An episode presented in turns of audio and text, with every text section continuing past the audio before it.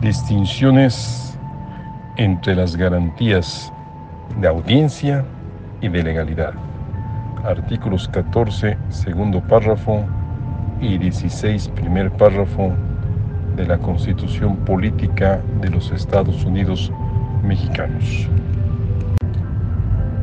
Las garantías de audiencia y de legalidad son los medios jurídicos de protección sustantiva de los derechos de los gobernados oponibles frente a la autoridad estatal que le dan certeza al Estado de Derecho en la totalidad de los bienes jurídicos que integran el patrimonio de los gobernados. Esto quiere decir que a través de estas garantías se protege todo el patrimonio de los gobernados. Sin embargo, no es lo mismo la garantía de audiencia que de la de legalidad, obviamente. Ambas garantías tienen sus distinciones significativas.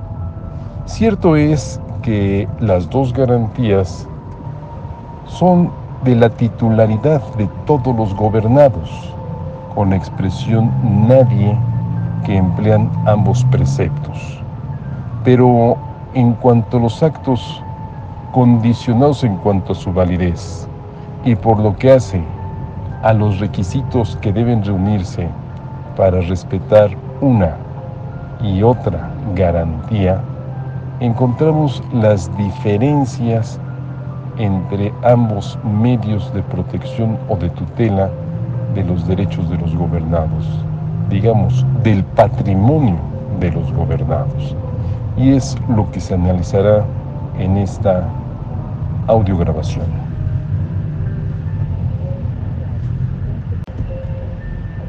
La garantía de audiencia condiciona la validez del acto de privación, siendo acto de privación aquella conducta de la autoridad merced a la cual se reduce o menoscaba el patrimonio de una persona al sustraer del mismo un bien jurídico, teniendo como finalidad precisamente la de sacar ese bien del patrimonio.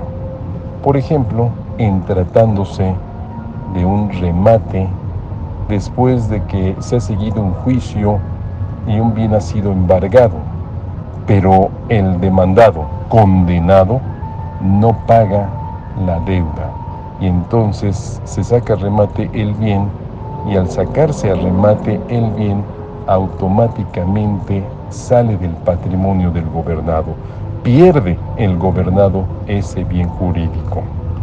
El embargo no creó esa pérdida del patrimonio. El embargo no representa un acto de privación, sino es un acto a través del cual se garantiza el pago de la posible condena a que sea sujeta una persona. Por lo que hace a la garantía de legalidad, el acto que condiciona la Constitución en cuanto a su validez es el de molestia, implicando la molestia cualquier alteración o afectación al patrimonio de los gobernados. Desde esta perspectiva, todos los actos de autoridad, absolutamente todos los actos de autoridad son de molestia, inclusive el acto de privación y los actos de privación son de molestia porque se afecta a una persona en su patrimonio. Pero no todos los actos de molestia son a la vez de privación, como el caso ya señalado del embargo, en que el bien no sale del patrimonio de la persona, pero el titular del bien, objeto del embargo, está resintiendo una alteración o afectación en su esfera jurídica, lo que da a concluir que se trata de un acto de molestia. Subgarantías de la garantía de audiencia. La garantía de audiencia está conformada por cuatro condicionantes que dan validez en cuanto a su cumplimiento al acto de privación. Esto es, para que el acto de privación que emita una autoridad pueda crear plenamente sus consecuencias, se requiere que la autoridad que lo emita cumpla con cuatro requisitos o condiciones que dan forma a las subgarantías de la garantía de audiencia. Esas condicionantes son las siguientes. Para que una persona pueda ser privada de un bien, se necesita seguir un juicio en su contra. Esto es una concatenación de actos que van de una demanda del ejercicio de la acción penal o de un requisito semejante hasta la sentencia o la última resolución de un procedimiento. Esta situación deviene porque no necesariamente vamos a estar ante un juicio en toda la extensión de la palabra, sino que se puede tratar de un procedimiento administrativo seguido en forma de juicio. Y lo ha establecido así la Suprema Corte de Justicia de la Nación en el sentido de que ese procedimiento hace las veces de juicio y cumplido con ese procedimiento se puede privar de un bien a una persona. La segunda subgarantía de esta garantía nos establece la necesidad de que ese juicio sea sustanciado ante los tribunales previamente establecidos.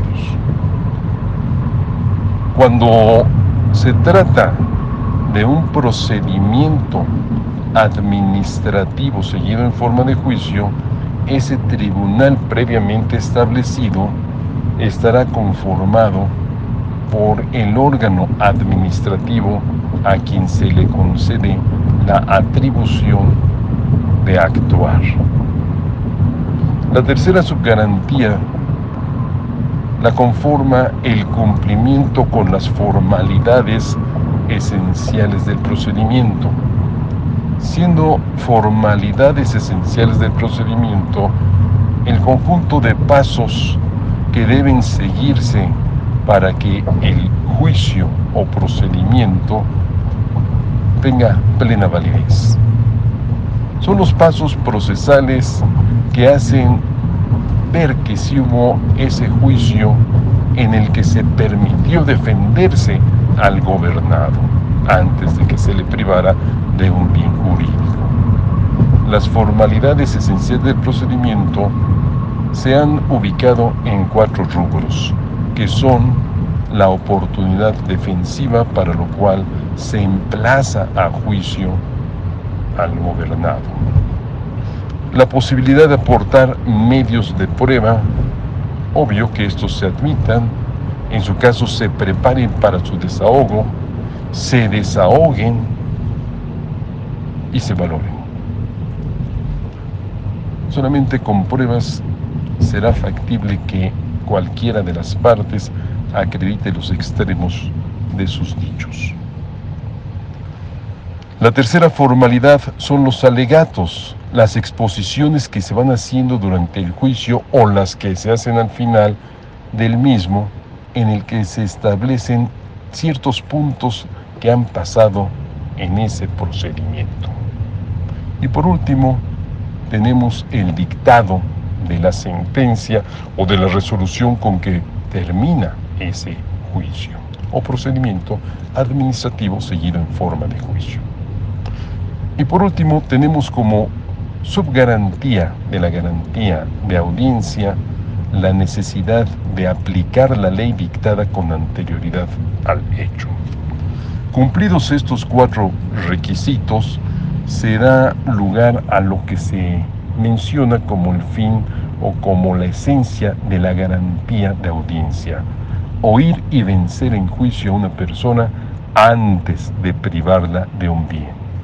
Si ya se le oyó, si ya se le venció, entonces ya se le puede privar del bien jurídico y el acto de privación tendrá plena validez. Subgarantías de la garantía de legalidad. La garantía de legalidad, la del artículo 16, primer párrafo, que condiciona la validez del acto de molestia, debe estar apegada a tres condicionantes que marca la Constitución. Primeramente, el acto de autoridad o de molestia debe constar por escrito, quedando prohibidas las órdenes verbales u orales, salvo en el caso en que estemos en presencia de juicios o procedimientos seguidos en forma de juicio en que la oralidad sea la característica principal. Fuera de esos casos, todos, absolutamente todos los actos de molestia deben constar por escrito para que el gobernado sepa perfectamente de qué trata el asunto, el acto, por qué se emitió, etc. La segunda subgarantía de la garantía de legalidad está representada por la obligación de que quien emita el acto sea una autoridad competente, entendiendo por autoridad competente al órgano de gobierno a quien la ley faculta para emitir el acto. La competencia está vinculada precisa y específicamente con el órgano de gobierno. Esto es, será competente el órgano con independencia de que el servidor público que lo represente reúna los requisitos necesarios y suficientes para ocupar el cargo público. Podrá tratarse de un servidor público ilegítimo, pero lo importante es que el órgano de gobierno tenga atribuciones para actuar. Atribuciones, desde luego, dadas por la Constitución y o por la ley secundaria. Y por último, tenemos el caso de la subgarantía de fundamentación y motivación legal, siendo la fundamentación la conducta que corre a cargo del órgano de gobierno que emite el acto de molestia, de precisar en qué preceptos y de qué ley se basó para emitir el acto.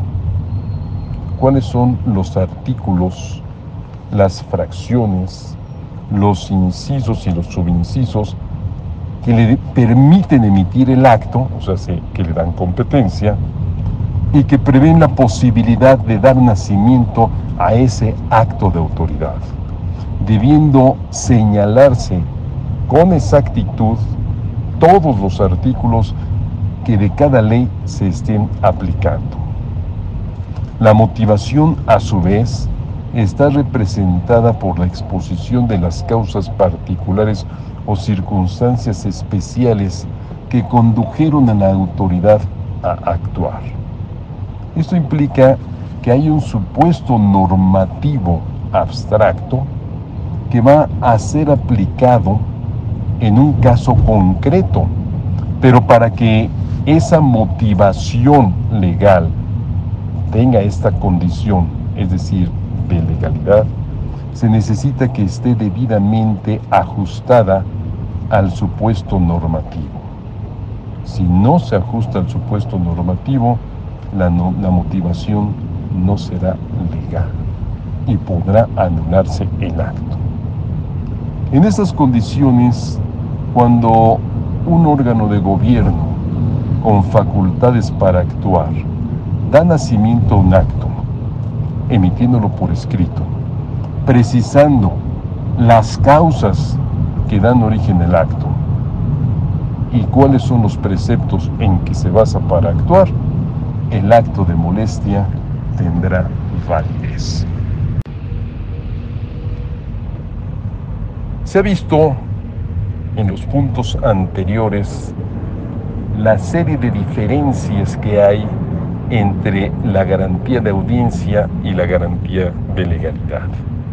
El acto condicionado por una es el de privación, por la otra el de molestia.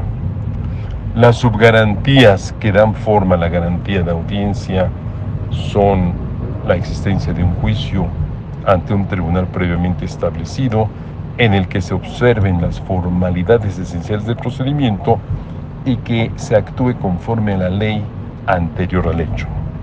En tanto que en el caso de la garantía de legalidad necesitamos que haya un acto emitido por escrito que emane de la autoridad competente y que esté debidamente fundado y motivado.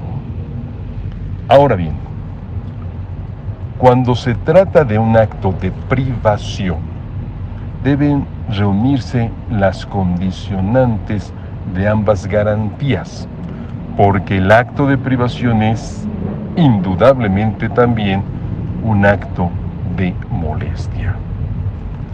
Ahora, que si el acto no conduce a privar de un bien jurídico a una persona, es decir, no tiene como finalidad sustraer del patrimonio un bien jurídico, basta con que se reúnan los requisitos de la garantía de legalidad para cumplir plenamente con la condicionante de validez constitucional de ese acto y éste podrá surtir sus consecuencias.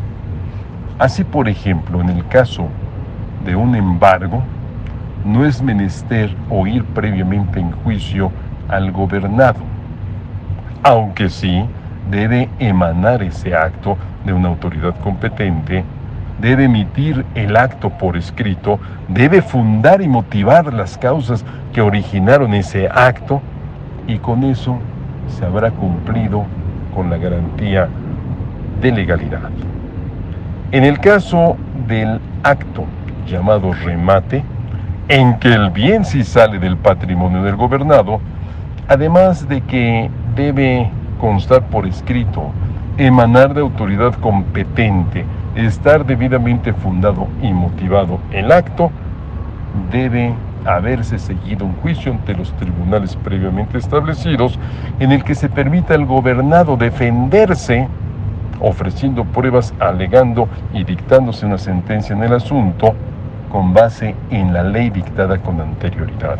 Esto es, las dos garantías deben estar presentes para que el acto sea válido.